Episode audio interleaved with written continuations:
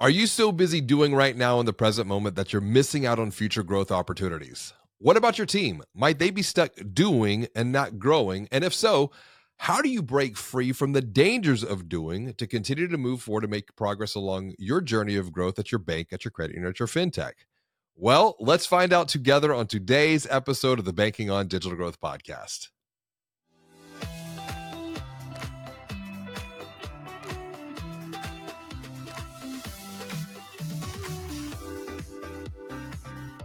Greetings and hello. My name is James Robert Lay, and I'd like to welcome you to another episode of the Banking on Digital Growth podcast. This episode is part of the Real Solutions series, where we take real challenges from real leaders like you to transform them into real future growth opportunities. And joining me for today's conversation is Adam Remshifski. Adam is the Vice President of Analytics and Digital Marketing at American Heritage Credit Union. And today, we're going to transform obstacles that can slow down a fast-growing team into future growth opportunities. Welcome to the show, Adam. It is great to share time with you today. Hey, thank you for having me. Excited about the opportunity and just talking shop, one of my favorite things about this industry. Absolutely. It's, the idea to be able to collaborate and solve problems together is, it's why we do what we do here, because we're all going to get better together from that. But before we get into an obstacle that you're confronted with, that could be a breakthrough opportunity, what is positive in your world right now, personally or professionally? It's your pick to get started.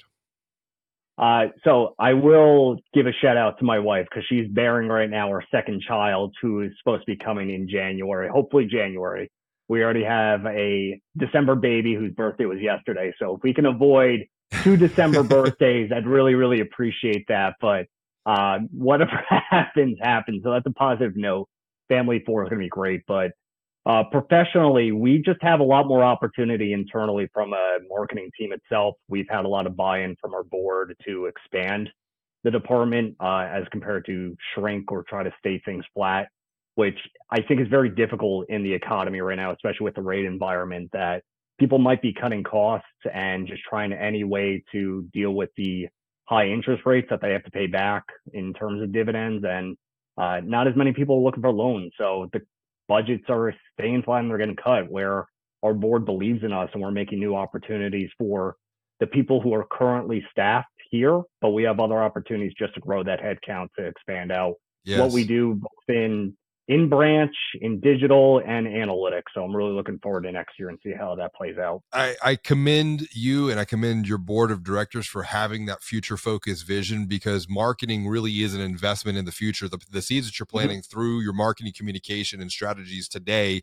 will come and bear fruit 6, 9, 12 months, or even more from this point forward. What you're harvesting today, if you will, is the work that you did 6, 9, 12 plus more months ago in the past. So to have that perspective, what's the obstacle that stands in the way of thinking about, some of the opportunity here? What's the obstacle, if you will, that stands in the way of that future growth going forward? Their new position. So it's not days of old where everyone was a marketing specialist or you had graphic designers. There's a lot of new, I think I've created 7 different jobs that I've never actually been at our institution before. So you need to just explain the why this needs to be there.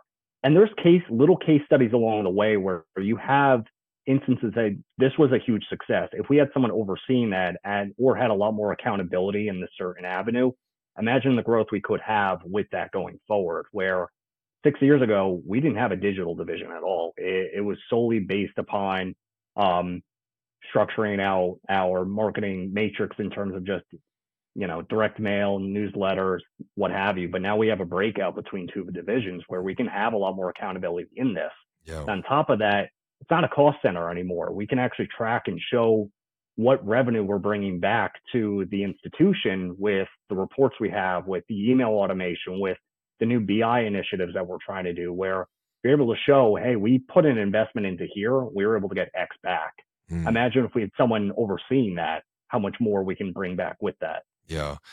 And when you think about, you're bringing in these 7 new team members, that's a lot of change. It's a lot of new personalities coming in and building this team. What are some of the challenges that you're seeing around the human transformation side that will help continue to spur you further along this digital journey here? So my favorite thing about marketing is there's no exact science. 1 + 1 is always 2, where with marketing, it's really your consumer behavior is what you're trying to adapt to at that point. So it's always different. And what I love about the difference is your day-to-day is different, but the people you interact with are trying to solve their problem. They have a new form of media that you're trying to compete with. And having so many people on my team, it's actually good case studies for me because I can dive deep into their brains and understand how are you interacting with this new medium? How are you trying to research new products where it's not just me coming up with certain things, making assumptions or doing research projects. I have this very intelligent team where we can just go into a room together and try to figure out the best avenue of communicating our products or solutions to our members around us. Yeah. So let's solve a problem together here. That's just, you got some good contextual perspective into where you've been, where you're at, and where you're going forward. And I appreciate that because you've got 7 people now that can really have a deep level knowledge. One of the things I was writing and talking about maybe 8 years ago was the idea of the T-shaped marketer, to where you have a broad perspective into common marketing disciplines, but then you have deep level expertise into one particular area. Maybe it's data and analytics, maybe it's email automation. What's a big challenge right now looking ahead to the future that if you eliminated this challenge, it would really open up some new growth opportunities going forward? I think it's just really understanding that without adapting to how things are going to change and evolve it into your toolbox itself, it's not going to help you with your day to day. I mean, AI is such a hot topic and you can bring that in so many different ways, but it's essentially another person on your team at that point, where I have content creators who might be stuck in an idea. And if you just go to some of these tools, they just need a spark note at that point. And that's really where you can get the most out of these new technology, emerging technologies that are happening. If everyone's dealt with writer's block, and what a great tool that AI has, where they can come in with either some subject lines that you need to start something, just a keyword that you have not even thought about because you're just so, I call them horse blinds all the time. You're only looking ahead of you and not around you, where these tools can take off the blinds for you and you can start writing or creating new things for the people you're trying to communicate with without these certain tools. Where if you're kind of closed in and you're just doing the same thing you always had, I don't know how you're going to keep growing, because member behavior changes constantly. And if you're not changing with them, you're not going to be able to keep growing. And I think that right there, I want to pause you. That's the big challenge behind the challenge, if you will, particularly as you're bringing this new team together, is doing. And I've seen this working with other marketing teams within financial brands. It doesn't matter if you're a bank or a credit union, how big, how small, because these are the human behavior issues, if you will. It's the doing. And one of the things that I'm writing about in my new book, Banking on Change, are the 4 seasons that will lead to exponential growth. Because if we kind of follow the patterns of nature unfolds, we have these 4 seasons: spring, summer, fall, winter, and then we just repeat the cycle all over again. One of the things that I've identified through the work with financial brand, not just marketing teams, but now sales teams and even leadership teams, the most dangerous place to get stuck is doing, now more than ever. And I think we fall in love to what we do, or we get stuck, back to your point about blinders, and we can't see anything else because we've just been so focused, heads down. And now we've entered into this age of AI, where the world is going to be evolving, changing at a much more rapid pace. It's very interesting from the context of time. 1994 to 2024, 30 years of the internet. Now, November 30th, 2022, so ChatGPT, as of recording, has just reached almost 1 year old, or has reached Not 1 year old. Yeah, and it's been, you see the iterations of that. And so to navigate, if you will, the complexities of exponential change, to then on the flip side achieve exponential growth, which I define exponential growth as when an individual feels that they are growing professionally and personally at the same exact time, well, then the team will achieve exponential growth, and then the organization will achieve exponential growth. And that can spill over into the lives of members and the people in the communities that we serve. But there are 4 seasons that we have to navigate through. Number 1, we had to break out of the season of doing. to create space and time to pause, to review and reflect on what we've done over that season of doing, to then journey into the season of learning, so that what did we learn from what we've done? Or are we building curriculum? I think about Gene Pelham, who took Rogue Credit Union from about 350, 400 million in assets to 3 billion in assets from the time that he joined about 2008 as CEO to the time that he retired. And education was so key to that, not just within marketing, but marketing, sales, lending, technology, all areas that they built an internal university that wasn't just financial services related. It got into humanities, got into philosophy, got into psychology, you know, the human sciences. But what I think some in financial services were like, well, that's just kind of the soft subjects, but no, it's the very, very real subject. So there's that idea of ongoing learning, and then the season of thinking.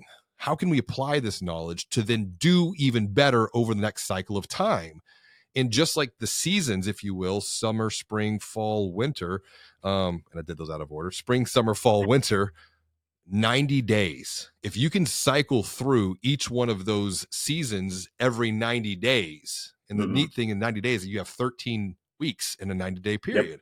So you got a week dedicated to learning. You got a week dedicated to reviewing. You got a week dedicated to thinking. And then the majority of the time is obviously going to be spent executing. But it's building that cadence in to the operational model that I think will help people get unstuck doing to do even better going forward in a period of exponential change. What can you do to apply some of that within your own workflow at the credit union? So I love the model in itself, because it's almost as if that's a consumer flywheel in itself, where you, as the person attempting to sell the product, you're just one part of the equation. The consumer still needs to commit in that flywheel itself, where they have to start their research process. They're going to go through the same exact seasons that you were saying when they're making that new relationship. Yeah. They're going to go through a research period. They're going to think about it, maybe have buyer's remorse. Was this the right place to be doing my business? Should I have went somewhere else? They'll work with their team, which would be your families or your business at that point, and understanding like, where are we at from the first buying decision? Were we able to accomplish our goal? If that's the case, should we keep putting more business or more product or service investments into the business itself, where it's not just the company, it's also the consumer itself. So within the company, you have the overall portion of it, but then you have it with your teams. Yes. My biggest thing with them is I need to make sure that they are understanding that they do make an impact on every part of this organization. And if you are not looking at it from like the top of the ladder down, you're really not going to truly understand of when you're making new processes into what you do.